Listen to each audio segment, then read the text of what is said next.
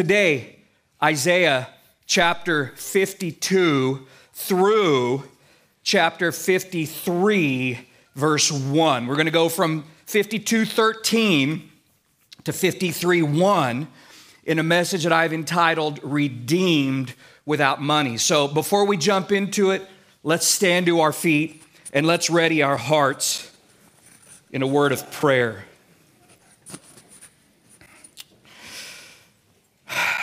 God, surely your word is a fire and it burns the chaff, it purifies our hearts. Surely your word is, is water that washes over and cleanses us. Surely your word is life. God, your, your word is like a well driven goad that pricks us and directs us and corrects us. Your word is like a seed that seeks deep root in the soil of our hearts. And so, God, we pray that you would have your way, that you would speak to us, that you would touch us, that you would challenge us, that you would change us, that your word, which always goes forth and accomplishes the purposes for which you send it, which never returns void to you, Lord, that you would have your way here today. We love you. We offer this time to you. Give us ears to hear you, and we'll give you praise in Jesus' name. Amen. Amen. Why don't you guys have a seat there? Guys, sometimes you don't know how to say what it is that you want to say. And what I mean by that is, as the Apostle Paul has said, all scripture is given by inspiration of God and is profitable. It is beneficial for a number of things for doctrine, for teaching, for reproof, that is pointing out sin, for correction, saying you need to stop that, and for instruction, saying you need to start this in righteousness, that the man of God may be complete, thoroughly equipped for every good work. And again, it is written, Man shall not live by bread alone, but by every word that proceeds from the mouth of God. And so I would never seek to infer, I would never want to imply that any one portion of Scripture is somehow more important than the other. Yet, by the same token, though all mountains are majestic, some peaks stand higher than others. And as it pertains to the mountaintops of the Word of God, surely it is the Everest of summit peaks that we embark upon in this, our current section of Scripture. Guys, it is the sacred section of sacred sections. It is the Holy of Holies, if you will allow me. And the reason that it's the highest peak, it's the uh, Everest, if you will, is because it takes us, the Mount Everest of Scripture takes us to Mount Calvary. And it's without a doubt the most widely known portion of the book of Isaiah. It's quoted from, it's referred to, it's pulled out of by those who penned the New Testament dozens and dozens of times. And we know that the servant that comes into focus for us in this passage is none other than God's Son, our Savior, the person of Jesus Christ. And we know that because the Holy Spirit reveals that to us in those passages in the New Testament from which it is quoted with specific reference to being fulfilled in Christ. Matthew applies this passage to Jesus. Jesus himself quotes from Isaiah 53 and Luke 22 and applies it to himself. John applies it to Jesus. Paul the Apostle applies this passage to Jesus. Peter applies this passage to Jesus. Philip in the book of Acts in the eighth chapter applies this passage to Jesus Christ. Over and over again throughout your New Testament, it's either quoted from directly or alluded to or taken from and applied specifically to Christ. Ladies and gentlemen, there is simply no doubt that the servant in view throughout this section of Scripture is our Savior, Jesus Christ. And the snapshot that we have here is one of his suffering and rejection. However, the primary point is that his suffering will lead to his exaltation and triumphant success before the Father, and that his rejection will lead to our redemption. Praise God. It wasn't his sin he suffered for, he had no sin. He suffered for your sins and for mine. Now, back in verse 3 of chapter 52, we read, For thus says the Lord, you have sold yourselves for nothing, and you shall be redeemed without money. And what begins to come into focus for us here is the radical cost of our redemption. As the Apostle Peter put it, knowing that you were not redeemed with corruptible things like silver or gold from your aimless conduct received by tradition from your fathers, but with the precious blood of Christ as of a lamb without blemish and without spot. And so, with these things in the forefront of our heart, let's take a look beginning in verse 13 of chapter 52. In fact, we'll just read the whole little section of scripture that we're going to look at today, and we'll come back and begin to parse it, pick it apart from there. Verse 13 Behold, my servant shall deal prudently. He shall be exalted and extolled and be very high. Just as many were astonished at you, so his visage was marred more than any man, and his form more than the sons of men. And so shall he sprinkle many nations. Kings shall shut their mouths at him, for what he for what had not been told them they shall see, and what they had not heard they shall consider. Who has believed our report, and to whom has the arm of the Lord been revealed? You know, for many believers, there's actually a bit of astonishment how that anyone, perhaps even especially a Jewish person, could read this section of scripture and somehow completely miss Jesus. You know, not see Jesus. Now, uh, in fairness, you know, that's not true of, of all. Some don't miss him, some see Jesus, are converted to faith in Jesus. However, many, many others just don't see him at all. But I'm not sure that we should really be surprised by that because, listen, when someone makes up their mind about who Jesus is, be it a, a well meaning historical figure, uh, perhaps a prophet, or maybe even the fictitious character of man's imagination. It is very easy then to become blind and deaf to the plain, simple, straightforward message of the Word of God. And this is why, ladies and gentlemen, hear me on this, it is so dangerous who, to become a person who simply agrees or goes along with the crowd, or to trust whatever you're told without ever doing your own personal verification with regard to the information that you're given.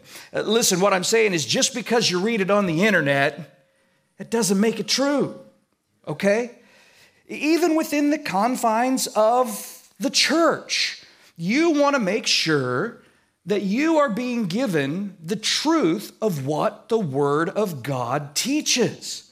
And when it comes to something, listen to me, when it comes to something as critical as your salvation, as critical as your eternal destiny, you better know that you know what it is that you believe and why it is that you believe it. Well, you know, I heard some college professor blowing holes in Christian theology, and it seemed to make sense when he said it. So, I mean, that's what I believe. Really? You're gonna you're gonna go with that? That, that's the hill you're gonna you're gonna put your stake, your claim in, and that's the hill you're gonna die on. Well, listen, I, I I listened to someone who used to be a Christian, and he was telling me the problems that he had with it. Well, you know, I don't really know, but I'm not really too worried about it. Listen, you need to be worried about it don't take my word for it. Don't take anyone else's word for it. Listen to me. No one is going to stand with you before God. You're going to be there all alone. You need to see for yourself what the scriptures teach and decide for yourself what you're going to believe about who Jesus is. It reminds me, it takes me back in my mind to that situation. Perhaps you can see it in your own mind's eye. There they were, Jesus with his disciples in Caesarea Philippi, and he came to them and he asked of them, and he said to them, Who do men say that I am? You know, what are the crowd? What's the general buzz about me with regard to the general population, you see? What are people saying about me? And he's in Caesarea Philippi. This place is literally littered with idols. He's probably leaning up against one of the so called gods there that have been carved out. And he's like, What do people say about me? And you know, and they look at him and they say to him, Well, you know, some think maybe you're John the Baptist.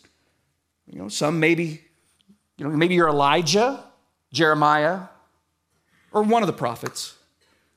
And then he looks at him and he says to him, he asks of them the single most important question that anyone could be confronted with. Your eternal destiny weighs in the balance. It is swinging on the hinge of the answer to the question. He says, But who do you say that I am?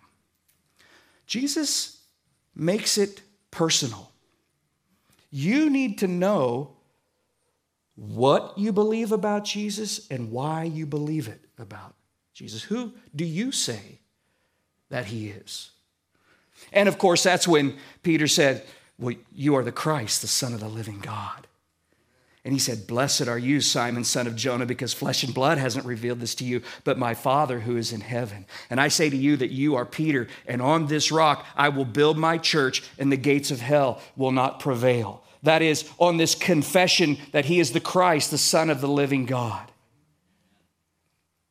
You know, and of course, he said, whatever you bind on heaven in heaven will be bound on earth, whatever you loose in heaven will be loosed on earth, and all of that. But the confession, who do you say that I am? And there are two things that God wants us to know about his servant before he even breaches the subject of his suffering. Number one, you see it in verse 13, he will deal prudently. And number two, he will enjoy tremendous victory. That is, he will be exalted highly. Number one, he will deal prudently. Now, maybe your Bible says he will act wisely. Uh, perhaps it reads, uh, he will prosper. The point is that what he does will exude wisdom, will lead to the success of his mission. The idea here, ladies and gentlemen, is that the cross wasn't a failed mission attempt, as though Jesus came for one thing but was put to death instead. No, no, no. The, the suffering of the Messiah would signal his success. And Paul talks about this, how he made a public spectacle, the spiritual warfare, how he overcame through the cross.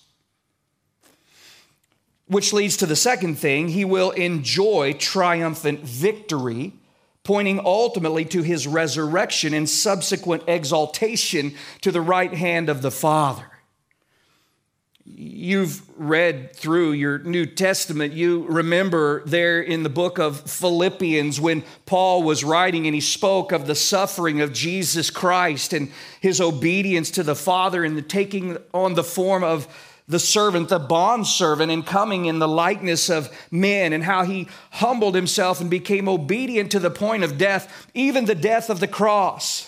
And he said, Therefore, because of this, God also has exalted him, highly exalted him, and given him the name which is above every name, that at the name of Jesus every knee should bow. Come on, somebody, of those in heaven and those on earth and those under the earth, and that every tongue should confess that Jesus Christ is Lord to the glory of God the Father. Now, having said all of that, allow me to say this as well.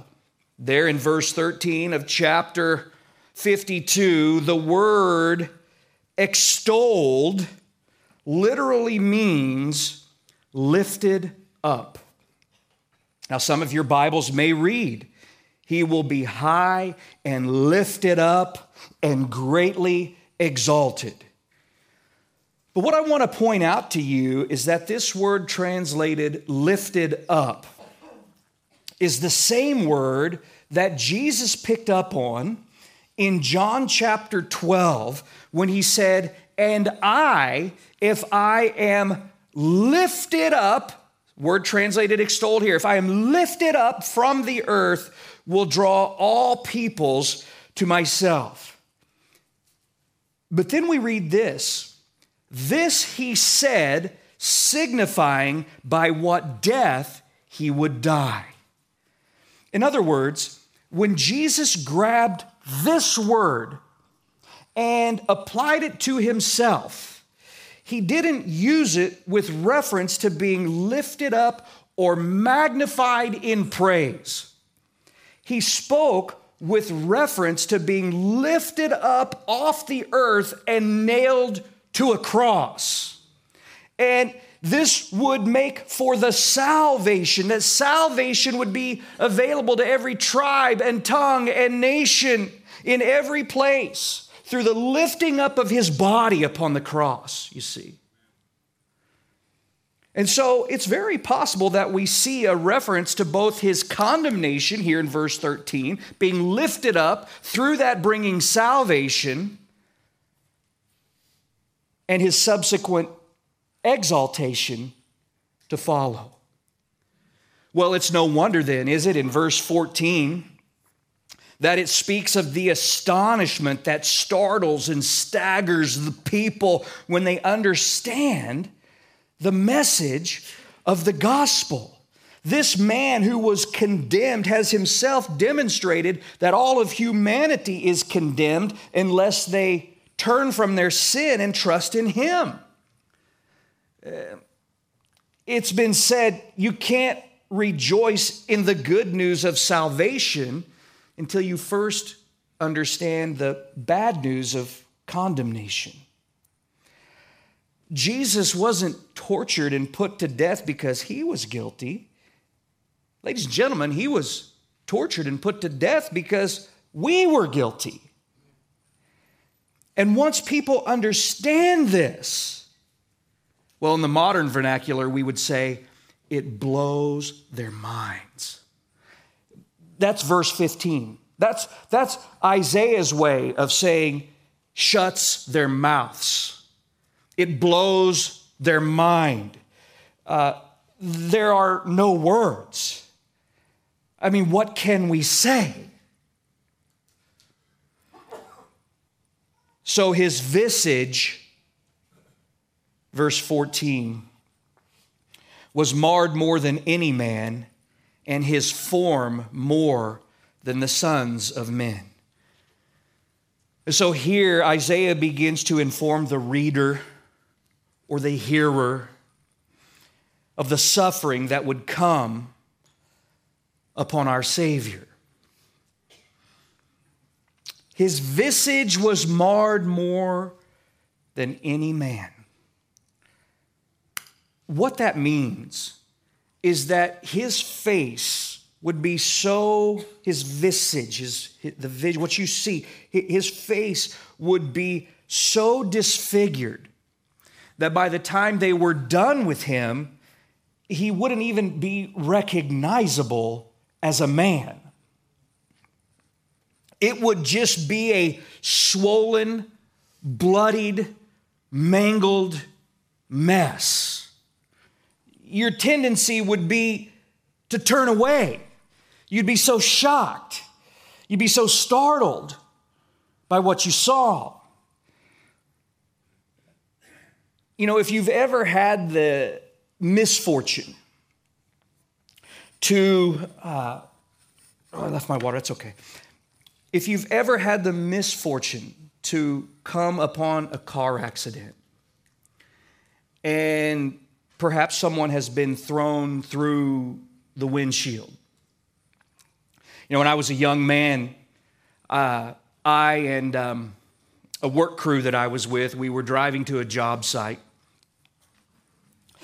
It was raining. You know, we came around a corner, and uh, thank you, Abby. There was someone just standing out uh, on the side of the road, just this was like cell phones were like barely in existence, service everywhere was terrible, you know.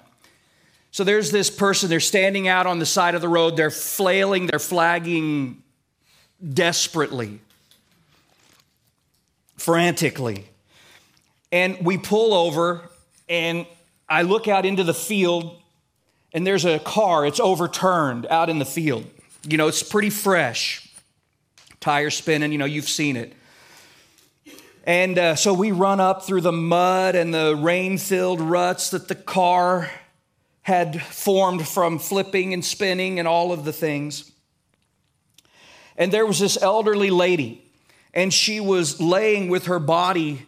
She was inside the car. You forgive me if I get a little misty, but she was inside the car, and her body was like parallel to the dashboard. She was kind of laying across the car like that.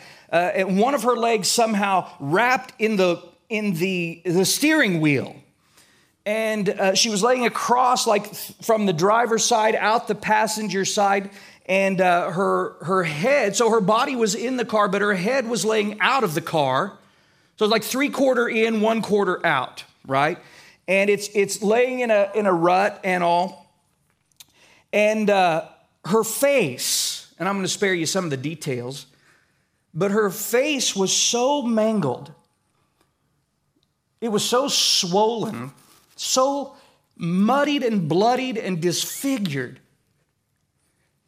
Man, the only way that I could tell she was a woman was when I looked up in the car, she was wearing a, a skirt. I could see by her clothes, I could tell by her hair that it was a, a woman. Other than that, I'm telling you, you just couldn't look upon her. There was just something that made you turn away read the Gospels. Jesus had his beard ripped from his face. They blindfolded him and beat him. They, they placed a crown of thorns on his head and they beat him over the head with a rod. His face was unrecognizable, you see. His form or his figure his form, was marred or disfigured more than the sons of men. In other words, by the time the scourging was finished, his whole body just looked like a bloody, just bloody strips of quivering human flesh. The scourging was done with what's called a cat of nine tails, a leather whip with nine leather straps attached to it, and embedded within each strip would be bone or shards of, of, of glass or lead or just whatever they could find.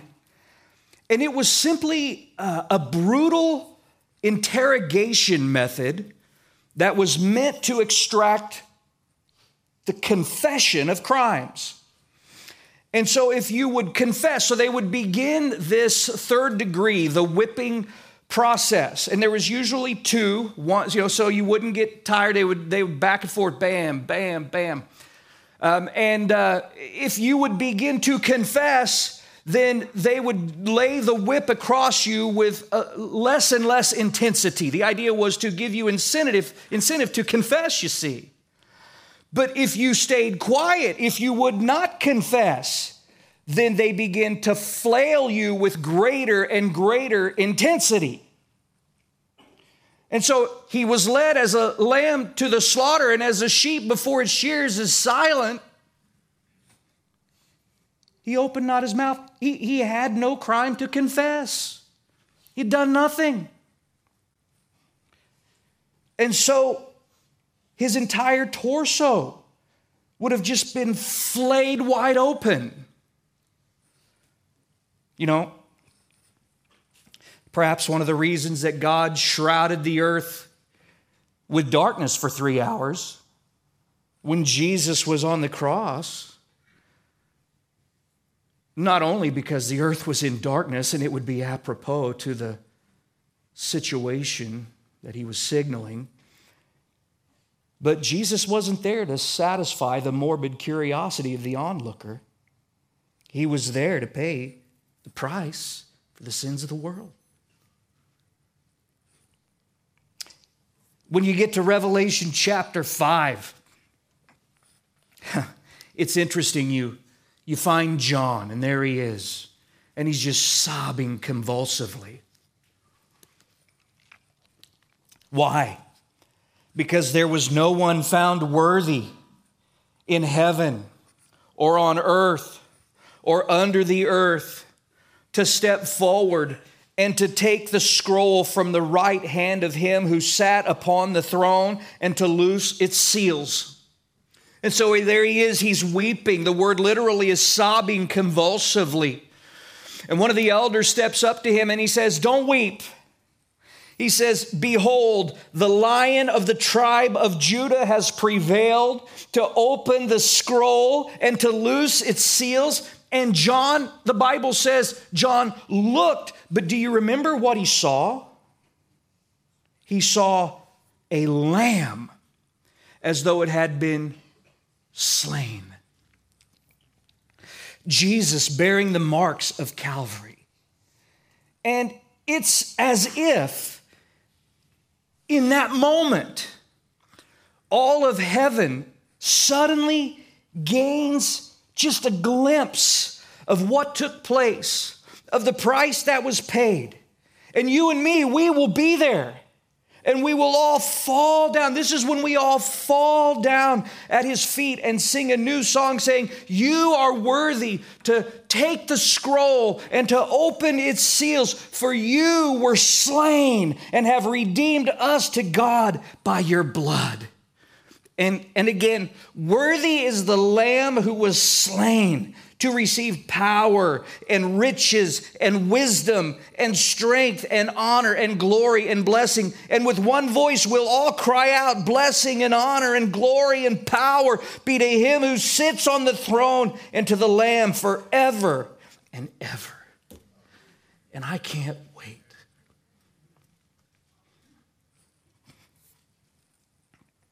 It's interesting after Jesus had risen from the dead.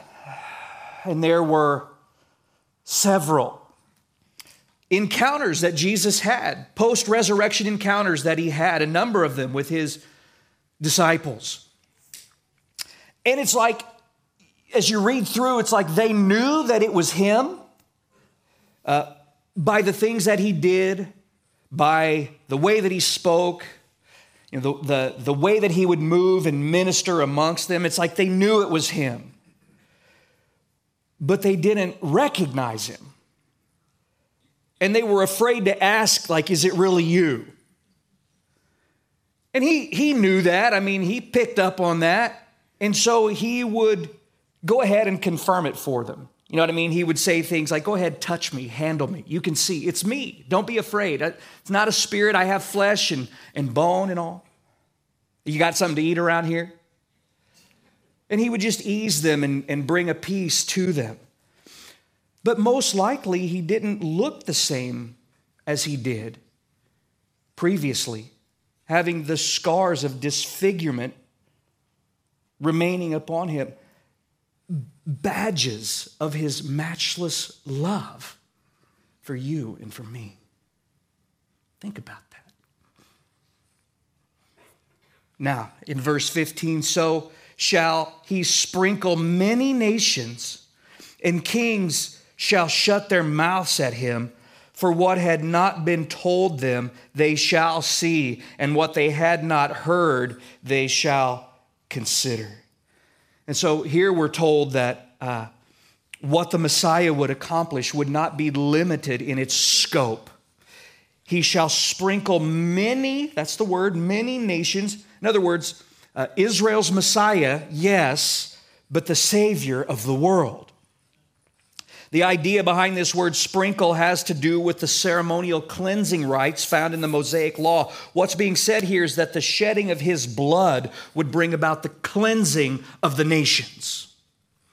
Uh, salvation will be freely given to all who will believe upon him. And again, this is why kings shall shut their mouths at him. He was brutalized, mistreated, condemned as a criminal.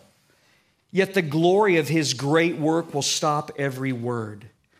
The idea here is they will be horrified by what he suffered and humbled by why he suffered. You see. Now, in the first verse of the 53rd chapter, who has believed our report? And to whom has the arm of the Lord been revealed? Well, we have here uh, what we might refer to, what I refer to as prophetic anticipation.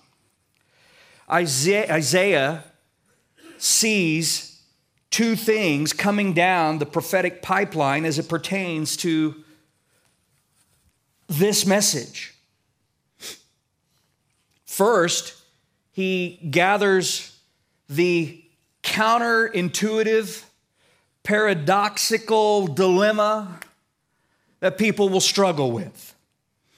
It seems contradictory in nature that a suffering servant, you know, one whose visage was marred more than any man, is simultaneously the salvation and the cleansing of the nations. Secondly, he anticipates the rejection of such a message, such a Messiah. I mean, who, who will believe our report? The prophet had then the same struggle that any who would proclaim the gospel will have today. Unless a person's heart, listen to me, unless a person's heart is ignited by faith, they won't believe the message of the cross. It's so counterintuitive. It is so fantastical. It is so incredible, yet so simple. It must be impossible. I mean, how can it be?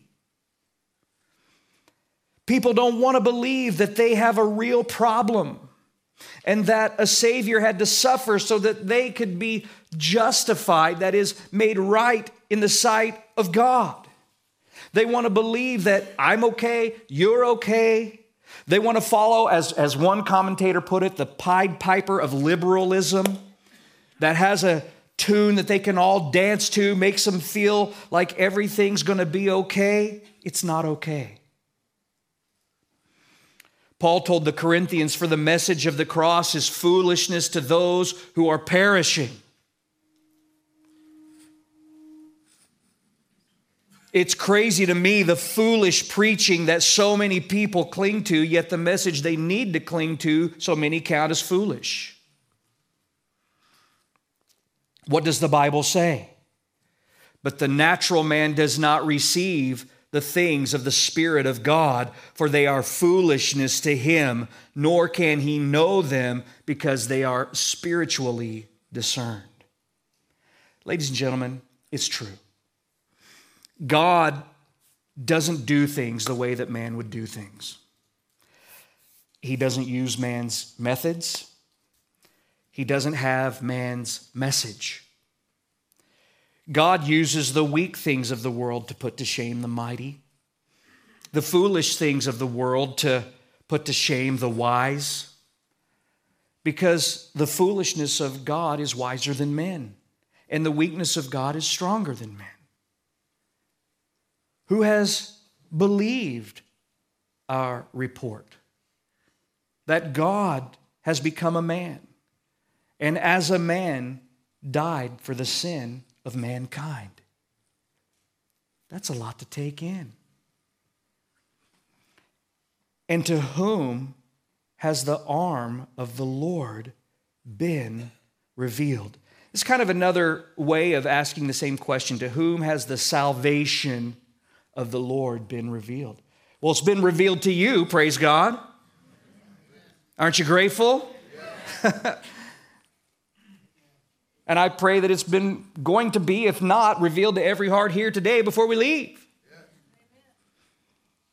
But what I want you to pick up on here is the apparent contrast, and we're not far from finished, ladies and gentlemen. Stick with me. The apparent contrast between the strong arm of the Lord and the apparent weakness of a suffering Savior.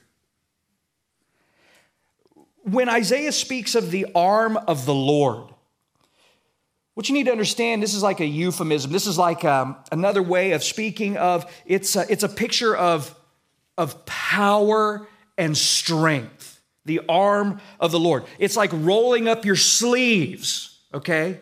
Is what he's saying. Like rolling up your sleeves and getting to work. It's a picture of overcoming a tremendous undertaking. Does this make sense? But what is so amazing here is that the strength and power of God will be expressed through what appears to be the weakness of our suffering Savior.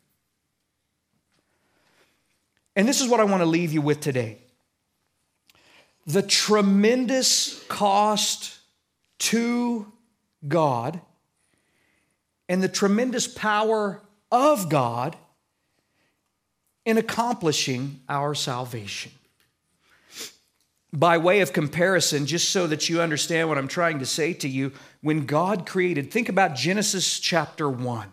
In the beginning, God created the heavens and the earth, the vast expanse of the universe in all its variety and all its complexity and all that it contains, you see, from things so so huge and gargantuan they're beyond our comprehension to things so microscopic we, we need like high powered microscope type things to even realize they exist. Okay? When God created all of this, the Bible says that it was the work of his fingers. It's in Psalm chapter 8. When I consider your heavens, whose are they, by the way? They're God's. He created them. Notice the work of your, what's it say? Your fingers. The moon and the stars which you have ordained. What is man that you are mindful of him? And the Son of Man that you visit him. The psalmist being so overwhelmed by the fact that creation is so vast and beyond comprehension, so enormous, and yet we're such a small speck in, in the grand scheme of things, and, and yet God has loved us and given Himself for us. It's, it's overwhelming.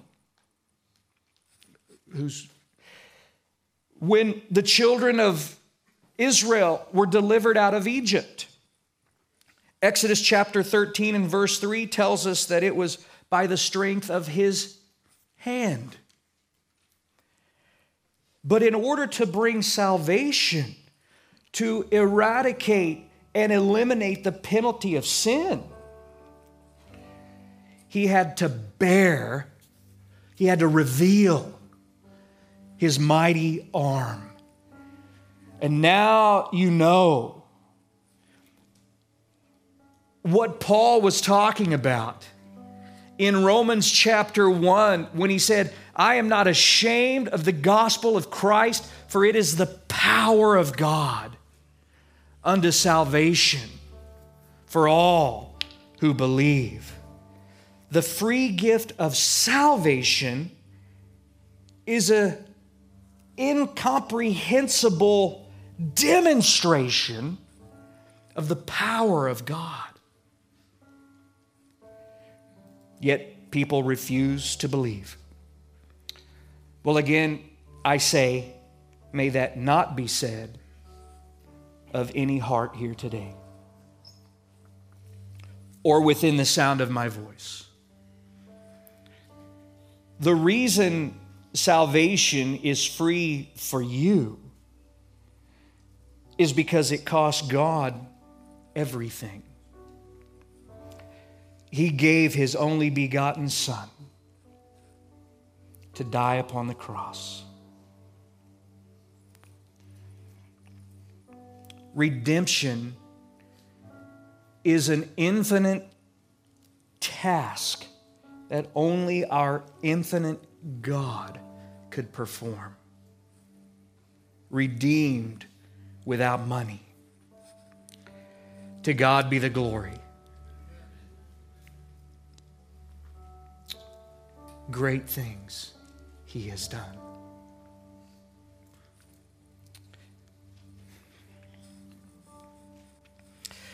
God, we. Uh,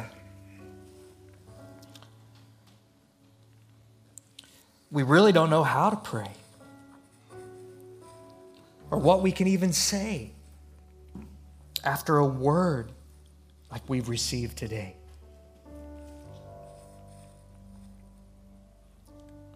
But we find it in our hearts, God, to thank you and to thank you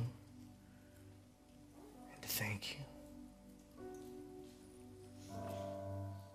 And we worship you, we adore you, Jesus.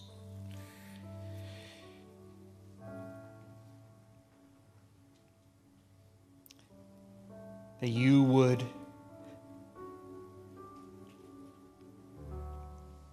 humble yourself, take the form of a bondservant, and be obedient to the point of death, even the death of the cross. And so we say, Be exalted, be glorified, be magnified, for you alone are worthy to receive all honor, all glory, all power, all praise forever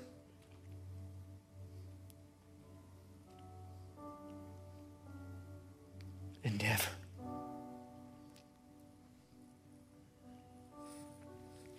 And I would just say that while our heads are bowed and our eyes are closed, if you've not readied your soul to stand before God through faith in Jesus Christ, I'd encourage you to do that today. Believe in Jesus, and you'll never perish but have everlasting life. Forgiveness is free to you, it costs God everything. Honor Him, humble yourself before Him, receive Him. He's ready to reveal to you the strong arm of His salvation. But God resists the proud. He gives grace to the humble. Humble yourself, therefore, under the mighty hand of God, that he may exalt you in due time. And so, if you need Christ to come into your life to forgive you of your sin, to cleanse you of your sin, surely faith comes by hearing, and hearing by the Word of God. And so, don't resist the work that God wants to do in your heart and in your life. Receive it. Don't harden your heart, open your heart. And so, if the Lord's knocking on the door of your heart, and today is a day of salvation for you, I don't know, maybe you guys all know the Lord, you love the Lord, I think that's great, but maybe, just maybe, there's one or three or four or five that are here today that you've, you've heard it before, you know about church, you, yeah, you believe God exists and all that. But as for Christ being the King, enthroned upon your heart. Well, that's not true, is it? Not for you. But it can be turn from your sin and trust in him. If that if that's you i want to pray for you. If, if if the lord's knocking on the door of your heart today's a day of salvation. Can i pray for you? If you'd say yeah please pray for me just raise your hand. If i see your hand i'll say so. You can put it back down. But i just want to give you a second to not worry about who you're here with or who's around you or whatever's going on outside these walls you know in your life this and that. But like right here right now what's god doing in your heart and in your life? If you need him let's pray. Let's get it done. Anyone i can pray for? God bless you man. Anyone else? I see you yeah, God bless you too, man. That's awesome. Anyone else, today is a day of salvation for you.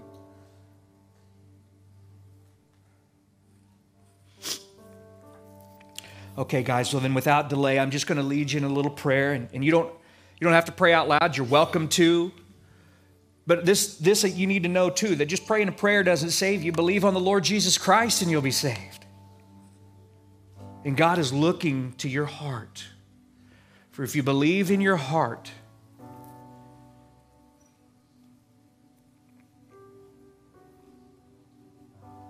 that Christ died for your sins.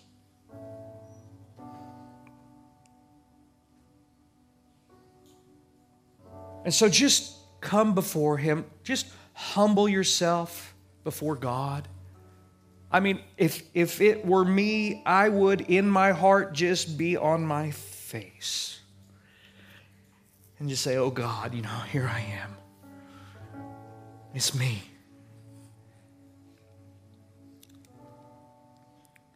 and I have sinned. And I fall short of your glory, God. I'm not making excuses for my sin. I'm not somehow trying to wax over or justify my sin. I'm confessing. And I humble myself before you. And God, I just ask forgiveness from you. That you would come into my heart. That you would take your place upon the throne of my heart, be the king of my life. Fill me with your Holy Spirit. And help me to lead my life for you, oh God. Be real to me. Make your word real to me. God, be glorified in me. And thanks for putting my name in your book of life. So I want to encourage you if you pray something like that. God is, as I said, searching your heart. And the Bible says that if anyone be in Christ, that old things pass away. I'm telling you something, the one person you came in here as, that guy's dead. He's Been crucified with Christ. It is no longer you who live, but Christ who lives in you. In the life that you now live, you live by faith in the Son of God who has loved you and given himself for you. And so you leave here a new creation, brand new, clean slate receive it, rejoice in it. Father, we love you and we give praise to you. In Jesus' name we pray. Amen.